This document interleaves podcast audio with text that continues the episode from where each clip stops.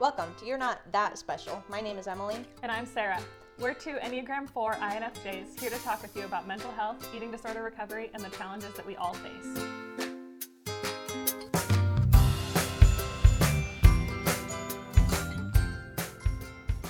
Today, we had the incredible opportunity of hearing from Tosha, who's been sharing her story of recovery for 10 years. She competes in pageants and has been doing so since she was 13.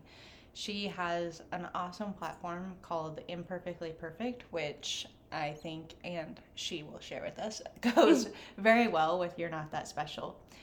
Um, really appreciated hearing her message of self love and how she has found fulfillment in her life and I can't wait for you guys to hear from her. And you might just hear her two fur babies, Rizzo and Piper, in the background, um, which I especially appreciated.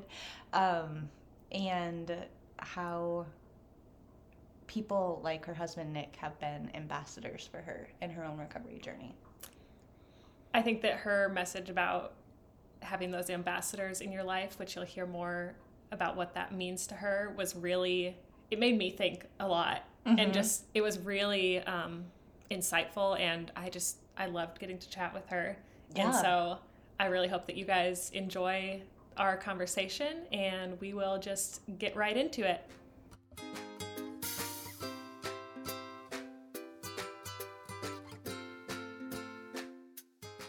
Thank you so much for uh, joining us, Tosha. It's really great to have you and just to virtually be able to see you again um, after so long through the COVID time.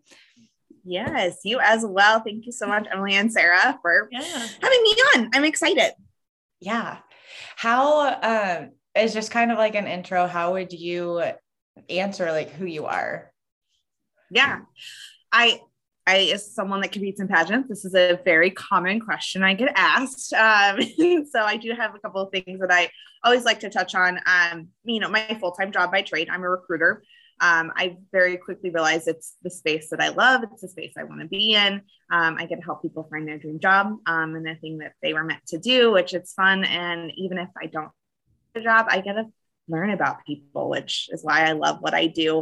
Um, I'm married with two dogs, uh, Rizzo and Piper. They are my proudest joys. Um, they are like my children, truly. Honestly, yes. I treat them like they're my children, and I know you can respect that. Well. Yes, absolutely. Yes. um, but you know, really for me, some of my biggest parts of my life is I, I do compete in pageants. Um, I have for 16 years. I calculated it actually last week. It's been 16 years, which is really crazy. But for me, pageants is not for even the crowns and the makeup and the hair. And that's all great and fun. And I enjoy it. Don't get me wrong. Everyone, anyone would. But right. for me, it's the the platform aspect of things. It's that I get to share my heart and my story. Um, a lot of people don't know with pageants, we have what we call platform, which is essentially the core thing that is important to you, what you're going to go out and speak about, what you're going to, you know, be volunteering, giving money mm-hmm. to, whatever it may be for your you specifically as an individual. Um, and for me, I created a platform called Imperfectly Perfect, um, which focuses on teaching all areas of health for each individual person.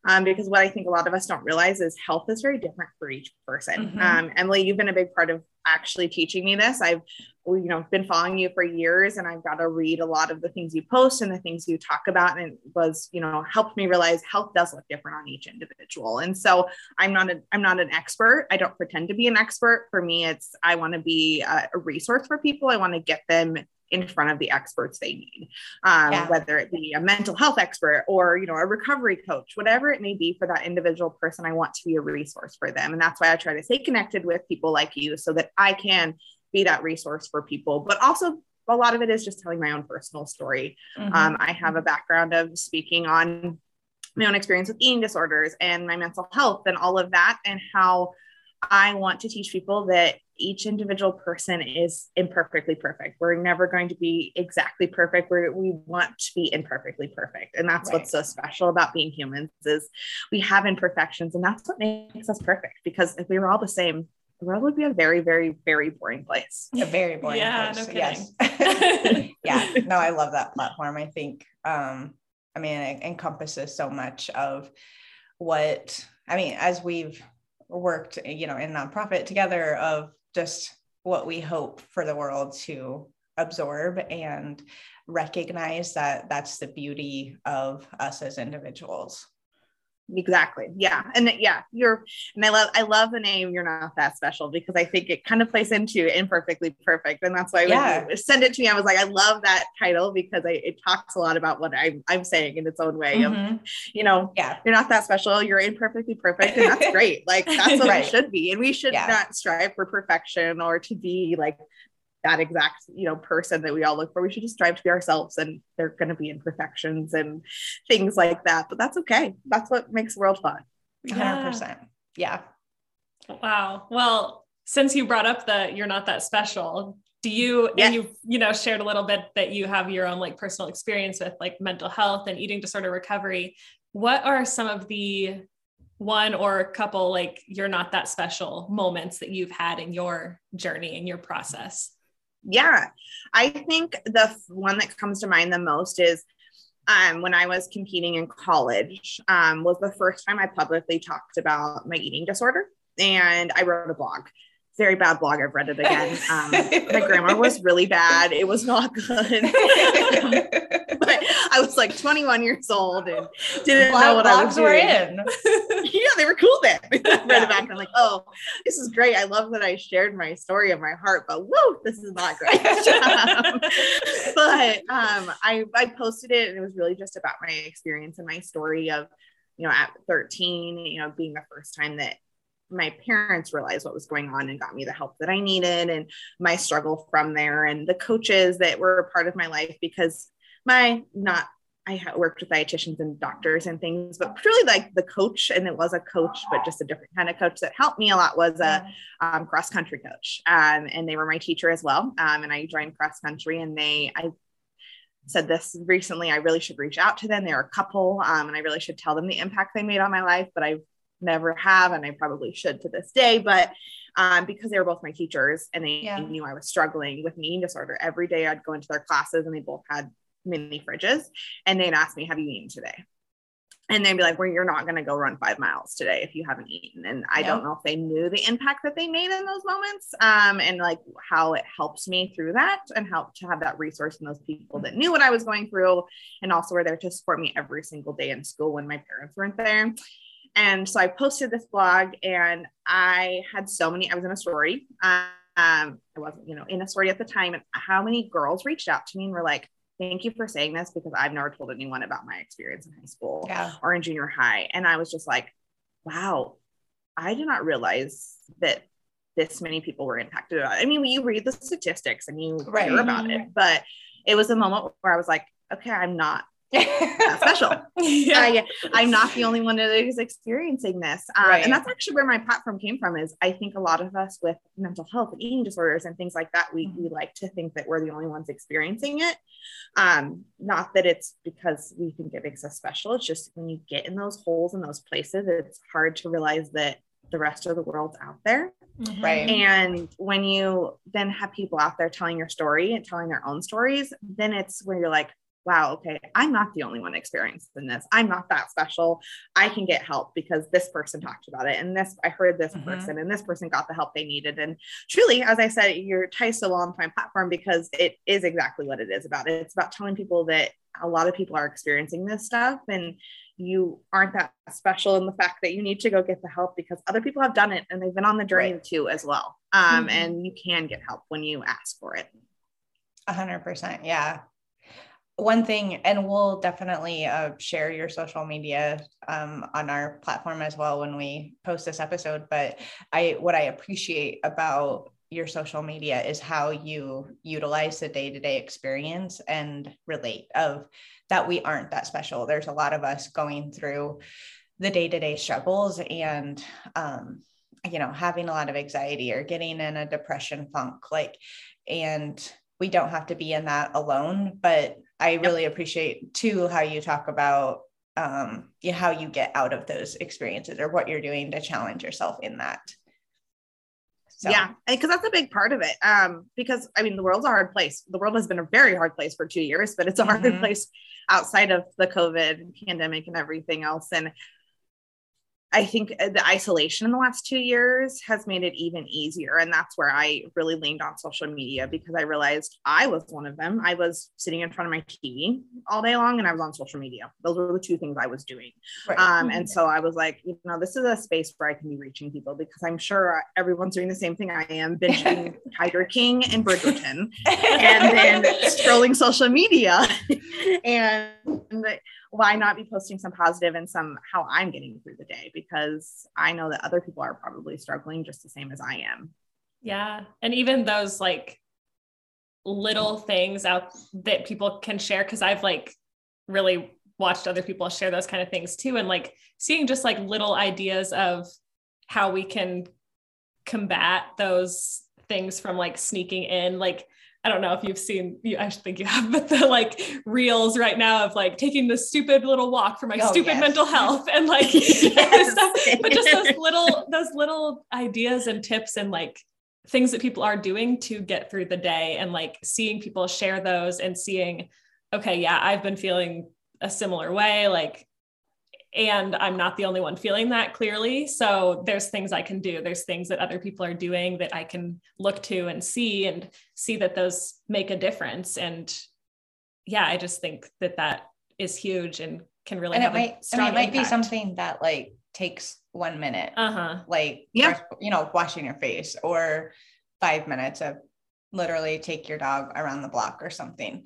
But can have an incredible impact on the day of just helping you reset or get moving and readjust for your day. Yeah, no, I'm my thing during COVID. I think my biggest thing that I I take Epsom salt baths, especially when I'm really anxious lifesaver. I take so many baths now. Never did it pre-COVID. Epsom salt baths. Um, I have this weird obsession with Epsom salt too, and they come out with all these fun different things. And I don't know, flavors is not the right word, but I'm going to call them. And I'm like, yes. Thank you. I just saw them at the store. Uh, well, I think when yes. we were at Walmart yesterday. Oh, uh, um, they have so yeah, much different like, kinds. I didn't know that. Um, yeah. Oh, oh yeah. That's my recent obsession. Highly recommend. Epsom salt bath. Go find some fun different scents and things. They're yeah. great. Lifesavers. Awesome. Yeah. when you um think about like, you know, who you are as you know that kind of that intro of who you are and those you're not that special moments how i mean i feel like you've already kind of spoke to this but how, what would you say is kind of the main point of how those influence your day-to-day life yeah i i think i think specifically to my lowest and darkest moments. And I use them to remind myself that I'm not alone in this moment. Mm-hmm. And there are other people out there that are experiencing what I'm experiencing or can help me through it, have experienced it, and can talk me through it. Um, I am someone that I've tried to connect myself with those people, both professionals, as I've said, but also just people that have gone through similar experiences. And are on the other side or you know recovery in my opinion is it's a lifelong thing. Um, mm-hmm. mental health is a lifelong struggle. Eating disorders you're always going to be in recovery. Things can trigger at any point in time. I don't care how old you are and i think that's why we need to be very conscious of it. Um, and so we need to remember that as well. And so i've purposely surround myself with people that can relate um, to an extent of being like, hey, remember when I was at this point, you were there for me. I'm going to be here for you too, um, because I you helped me through that point. Um, and so I purposely tried to surround myself with those people that can help me through those those points because they can relate to an extent. Um, they've been there, they've experienced it because I also get to be that for them too. Yeah. And that's what's nice as well is sometimes in those moments you just need a reminder of it's mm-hmm. okay um, mm-hmm. and you're gonna and you know also those people are usually people that know when you know hey we really need to get a professional involved too and i think that's what's really important as well um, is to have those people that understand when a professional needs to be involved um, i think we all know how to an extent manage things like that but you need someone and i always call it an ambassador in your life that is there to say you need to get professional help um, yeah. and you do that. I'm, I'm lucky enough to have a husband and a very close friend that have both been that for me um, and kind of can gauge it and know when maybe someone else needs to get involved. Um, and I know not a lot of people have that um, in their lives. And that's really one of the things I talk about is finding ways to surround yourself with people like that mm-hmm. who know and understand and can be there to say, hey, I think a professional needs to get involved yeah. um, because that's what misses. Even for me, I'm a mental health advocate and I've missed it before and had yeah. to get a professional involved very quickly because of the point I got myself to. And mm-hmm. I've been mm-hmm. advocating for mental health and things in this area for, I don't know, 12 years at this point in yeah. time. And recently, not that long ago, I had a very low moment where I had to have professionals involved. And I could have, would have told you at the time I thought I was taking care of myself. And I absolutely was not. Yeah. yeah. I love the word that you use of like having an ambassador of somebody that's going to be there to advocate for you and and hold you accountable. Like yeah. I think that's important too that we're recognizing we need that accountability and support so that we're following through with getting that additional help when it's warranted. Exactly. And that's the thing. And it does need to be someone that you know knows you pretty well because mm-hmm. a lot of times with mental health eating disorders it's easy to hide. And that's yeah. the, the, scary thing about both of them is they're very easy to hide. And unless you have that person in your life that knows your triggers knows the things to watch out for mm-hmm. they can go lost upon other people because mm-hmm. a lot of us are really good at hiding it unfortunately. Um, and that's that's the hard part. And so that's why i you know i talk about it's a close friend or a family member or a significant other that is going to be able to pay attention and see those small things that most other people would not catch on to.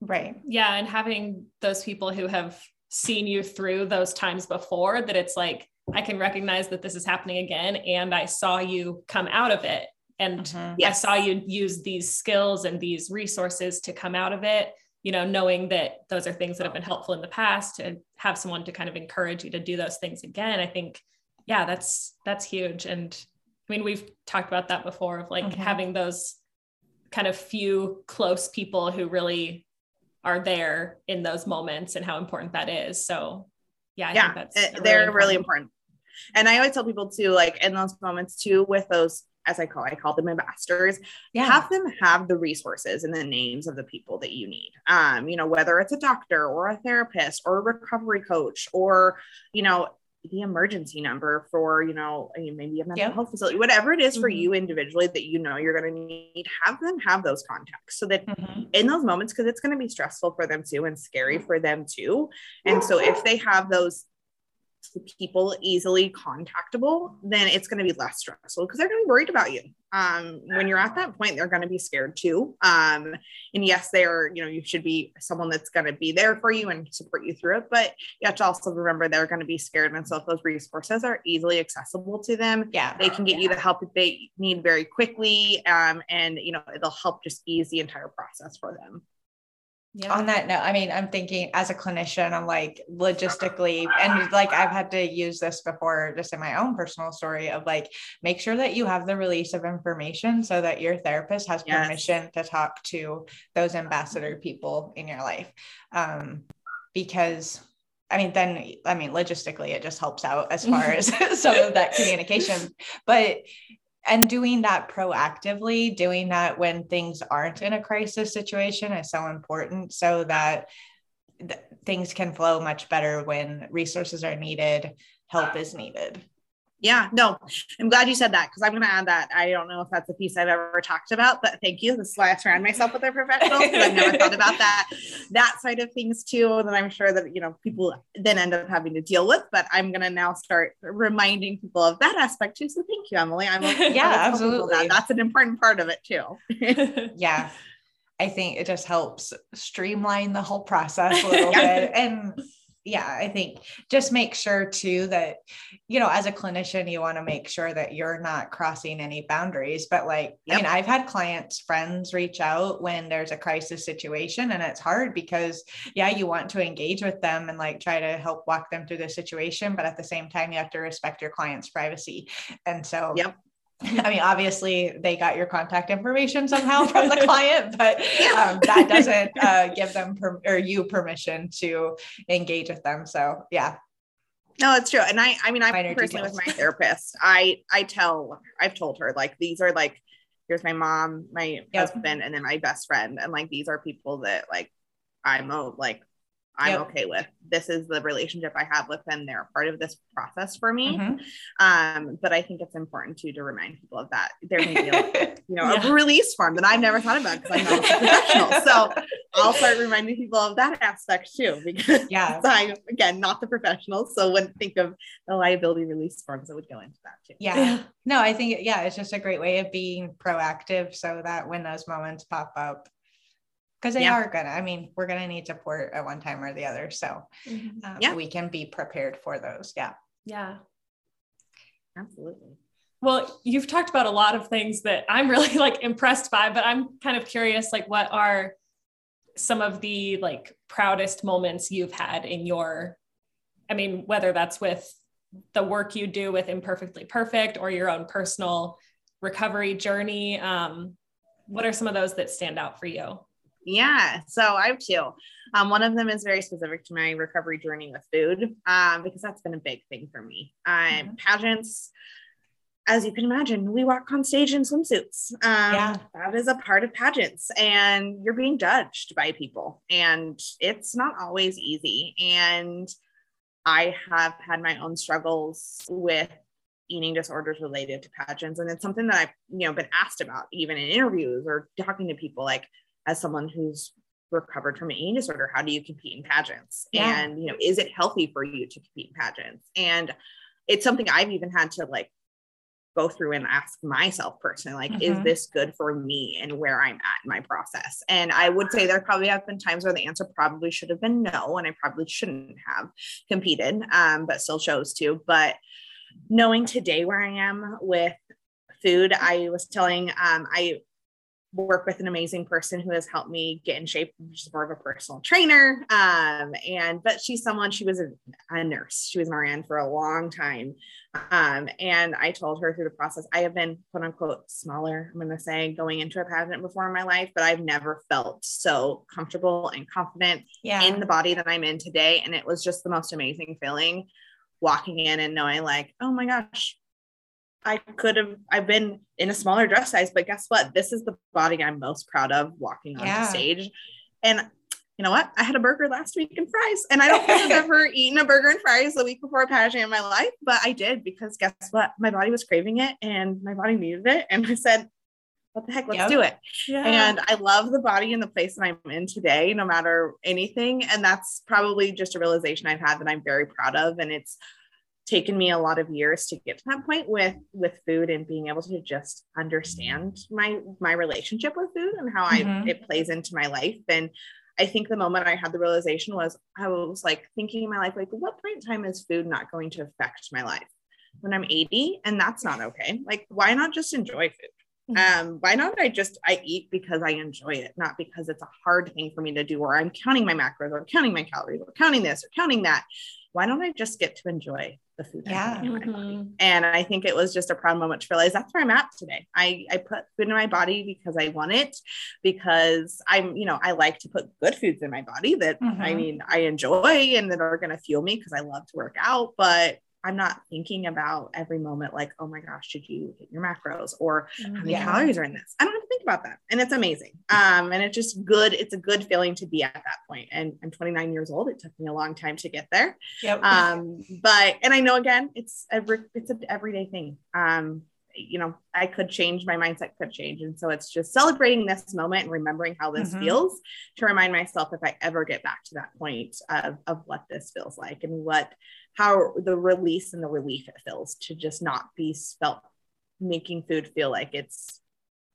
I guess restricting me and restricting my life and restricting the things I do and the people I hang out with and going out to eat with friends or going out to do this. And I don't feel restricted anymore. I feel like I can do Mhm. all those things. And so reminding myself of that. Um, the other big thing I think I'm most proud of is um, as Emily said, I post a lot on social media. I talk a lot about my story and where I'm at. And I had a close friend reach out and tell me it about her college age sister who was really struggling um, with her mental health and you know things like that. Um, and i got to and she asked me to reach out and i said you know i'm not a professional. Um, i'm going to reach out and i'm going to help try to get her help um, but i'm not going to i can't do anything else that's just not who i am Um, and so I got on the phone. We immediately bonded over our love for dogs. Um, and we talked about dogs for like 30 minutes. Yeah. how amazing dogs are.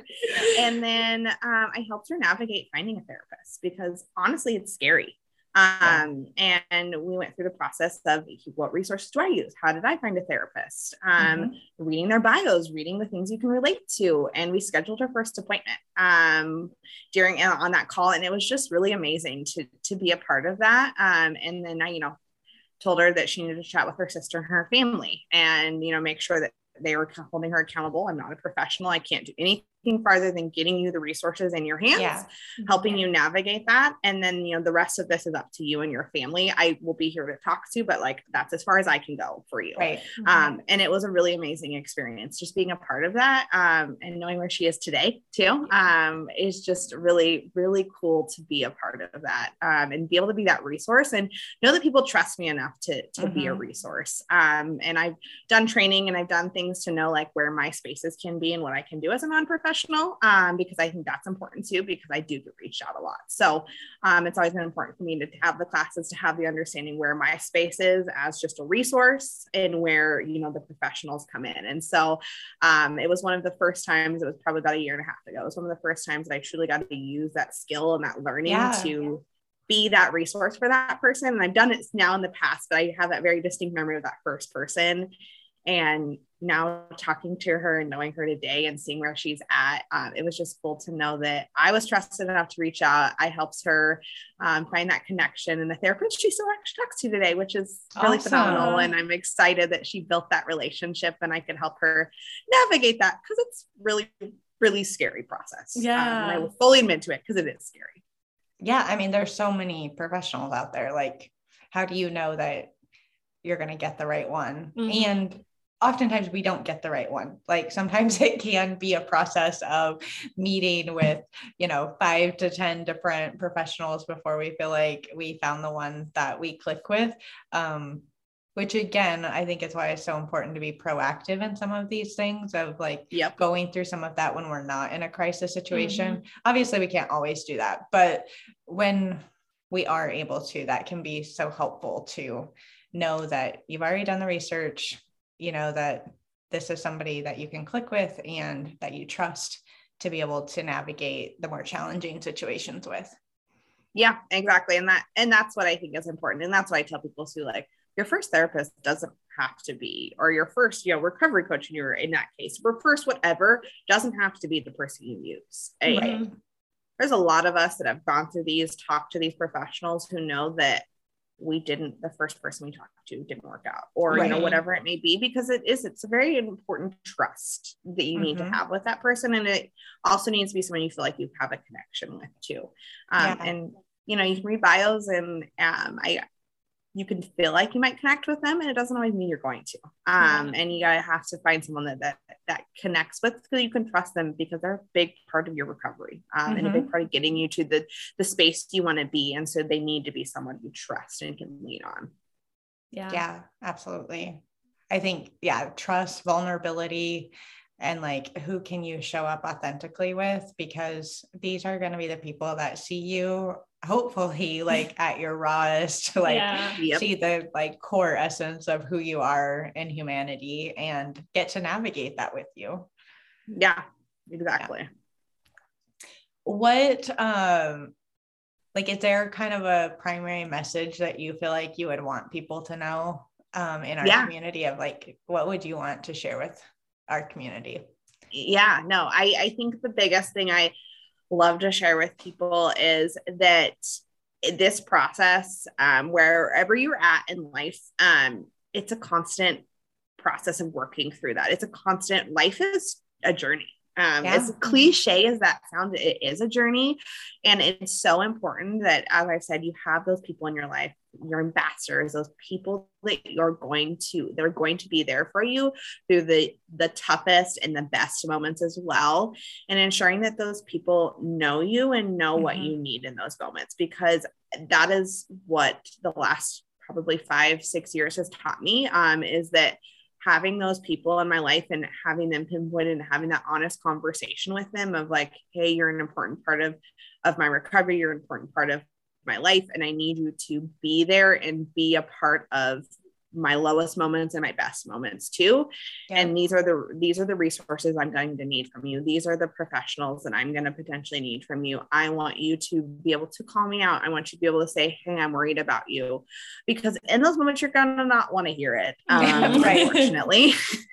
Unfortunately you're not going to want to hear it. Um, but you need to set that level set with them and have that trust with them because if you're anything like me, there's a chance that you're very stubborn and hard headed. and no, uh, can't relate. and telling people no um, and that you want to do it your way is probably something they're used to hearing from you. Um, but you need to have them know that there is a point where they need to get involved and they yeah. need to get you the help you need and they need to level set and say, Hey, I don't care what you're going to say. Like, we need to get you the help. And that's yeah. so important to have that conversation, as you said, in a moment that you're not in crisis. Right. And yeah. having those conversations pre crisis is what's so important for people in recovery. And the other big thing I, I always like to hit on is, as I've said at the beginning, health looks different for every person. And that's what you have to remember. We love social media, we love to see all the people's perfect lives on social media. Mm-hmm. And we have to remember that life isn't perfect. No one is perfect. And, you know, when we're focusing on our health, which as we all should in different ways, um, that it's going to look different for you than it's going to look for the person next to you and you know your best friend and your significant other and your family and so you need to find a way to take care of your health mental physical emotional health and mm-hmm. what how that works for you in a healthy manner and you need to work through that and honestly sometimes it takes a long time to get to the point of understanding what that health looks like for you and yeah. that's okay um mm-hmm. it's a journey it's a journey of finding what health looks like for you and so continue to work on finding what does health look like for you what is what is a physical activity you enjoy guess mm-hmm. what if mm-hmm. it's just going on a walk for 30 minutes a day that's awesome you don't need to go to the gym for two hours right because right. if you don't enjoy it why are you doing it exactly. or you know when it comes to mental health like what are the things that help with your mental health? For me, as I said, Epsom salt baths all day long. My husband thinks I'm crazy. So obviously that's not a space for his mental health. um, it's not going to help his mental health. Um, and so finding what works for you as an individual and your health and what is going to take care of your health for you and accepting that it's okay. It doesn't look the same as the person next to you, but you're mm-hmm. still taking care of your health and that's all that matters. Yeah. I, Oh, go ahead. I was just going to say, I love that message because that's something that in my journey, like it took a long time to come to realize that, you know, thinking of comparing with my friends or family members and thinking, okay, if this is what works for them and this is what their healthy looks like and seems like, then that's what it should be for me, should be. And realizing, yeah, that it's so different and individualized and mm-hmm. kind of taking that on as a little bit of an adventure kind of to like yeah. realize and discover like what works for me what is right for me. And so i think that's such an important message to spread and i i love that. Yeah. I love you called it an adventure too because it should be fun. Like it, yeah. it should be. And there should be points that it's enjoyable of finding like when you find the thing that you enjoy that takes care of your mental health you should really enjoy it. So it should yeah. be a fun process to find it as well as like physical activity, as I said, like you should find a thing that you really love. And it should be exciting when you're like, oh my gosh, I found the thing that I love to do that keeps me active in some way, shape, or form. And, you know, if it's a 30 minute walk with your dog, you should be like, yeah, this is like so exciting. You should be just mm-hmm. as excited as your dog is for the 30 minute walk. yes. yeah. I recently um there was a jump rope at the gym and I was like, huh, like I haven't jump roped in years. Like and it was fun. Like I couldn't do it very long. I was like, I don't know, 30 seconds. I'm like, okay, like I can keep trying. Um, it was just, it was interesting to do something completely different because when I think about going to the gym, I don't think about jump roping. Yeah. Um, yeah. But it was fun. That's cool. Yeah. See, and that's I love those stories of like, oh, I did something outside of my normal yeah. mental, physical, whatever, emotional health, and it was so fun to do. And that means you found something you enjoy. Um, and the other thing too, I, I remind people is you can enjoy it for six months, a year, two right. years, and maybe that changes too, mm-hmm, and that's yeah. also okay. Um, I've for me, I think of always like my physical activity. What I've done for physical activity that I've loved and enjoyed has changed multiple times in the last Uh-huh. couple of years. Um, and that's okay too. Like I love Yeah. physical activity. I'm very active and I've always enjoyed being active, but it's gone from Orange Theory to uh, my Peloton to just going to the gym to going to a CrossFit gym to I've done many different things and I do Mhm. it until I don't enjoy it anymore, until it, it feels like I'm forcing myself to do it. And I'm like, hey, guess what? I got to change this up. Yeah. Um, Yeah. This isn't working for me anymore today. I- I don't feel the joy around it anymore. It feels like a task now. And that means I probably need to go find something new. Yeah. And what does and that that's look why like? there's like millions of options to Mhm. do for physical activity. Like Exactly. that's the amazing thing about it. Just like food, there's so many different options um, that we can choose, which I think is great because we need that diversity and we're always evolving. Like, I mean, hopefully we're our journey is constantly evolving and we are going to enjoy different things at different points. Mhm. Exactly. Exactly. What has been like one of the hardest realizations for you in your journey? hardest realizations um you know i think for me the hardest realization has been i think probably truly that it's a journey um Mhm. i think when i got to the point of accepting that there was no quick fix that was Mhm. that was a hard I'm, I'm it's i'm happy today that i know it but i think in that moment it was hard for me to realize that for me with my you know eating and my relationship with food and with my mental health it was it's a constant thing. It's not going to just end. And i'm someone that likes things to be wrapped up in a pretty bow. Um ask my husband and he'd i'm like someone i just need it to like have this pretty bow to end it with. Yeah. um and so realizing that it wasn't going to be wrapped up in a pretty bow was a very hard realization for me but also i'm happy that i realized it and i'm happy that i'm in the space of accepting and knowing and okay with it today but in the moment and i think it was when i you know had my mental health got really out of control and some of my habits um, around my previous eating disorder came back in college um, and that, that was something i'd struggled with at 13 and i was 21 and i was like wait i thought i'd, I'd fixed quote Mhm. unquote this Yeah. fixed it. Mhm. and it's back again. Um why why what did i do wrong? What did i do wrong? What, what was i doing? Why wasn't i? And then i just i went spiraled a little bit in that realization. And then i i had a recovery coach they uh, essentially was their role in my life and um, that was what they said to me is you know this is going to be a journey for the rest of your life and you need to you need to get to the point of you know kind of accepting that and coming to that realization i don't expect you to come to that today and accept it today but Mhm. it needs to be something you're spending some time working through and understanding Mhm. and I did. I worked through it with a therapist. I talked about it a lot. And um, when I got to the point of saying, okay, I understand that this is not just a quick fix for me, there, there's no Yeah. quick fix, there's no ending to this. This is something that is a part of my life. That's where I, I honestly kind of found fulfillment of saying, okay, that's okay. And I'm, this is a journey and I'm going to make the best of this journey and I'm going to take care of myself and I'm going to enjoy this, but you know, make sure that, as I said, I connected with the professionals and I have those people that I continue to stay in contact with that if something ever happens, they can be there for me again. Right. Um, and I think it was probably one of the healthiest realizations I've ever had um, because, you know, it means that in those best moments and when I'm at my healthiest, mentally, physically, emotionally, I can celebrate that and know that I'm very proud of myself, but also be aware that I still have to be doing my gut checks, making Mhm. sure Right. that I'm not falling into bad patterns. I'm not doing things that I shouldn't be doing. And so I think that's where we have to realize too a lot um, is because if we get to that point of, you know, recovery and in a great place, if we're not remembering that it's a journey and that it can be hard because then we can mm-hmm. not gut check ourselves and not see the patterns that we may be falling back into again. yeah, it's easy to kind of, if you see it as like, okay, everything's wrapped up over here, it's all taken care of, everything's good. It's easy to just get kind of complacent Right. and not Yep. realize when something is like popping back up. Yeah.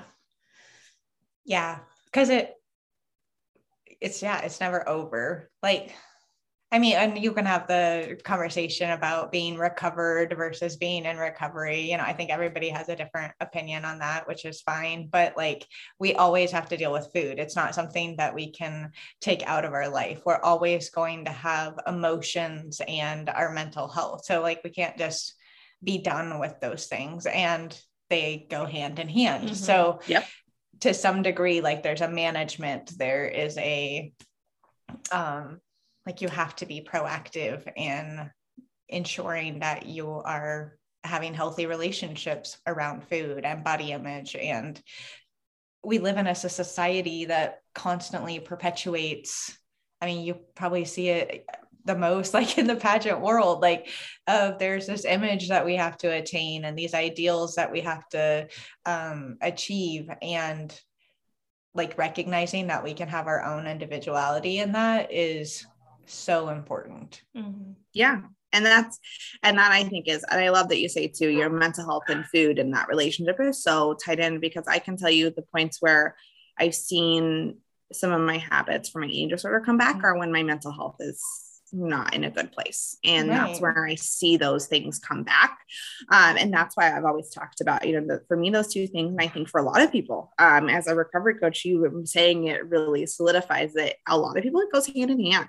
Um, mm-hmm. And it's a big piece of both of them. And so, I that is where I've always been like, you know, this is for me a journey because since it's so tied to my mental health, um, and I know my mental health is always going to be something I have to be very conscious of and aware of. That means that those habits and those some of those things can come back for me. Um, because if my mental yeah. health is I'm not taking care of it, that's when I see those those things come back. Yeah. Yep. Definitely. Excellent. Well, as we kind of start to wrap up, we have a couple of fun questions for you. I love it. I love um, fun questions. so, what would be the most outrageous feature in your dream home?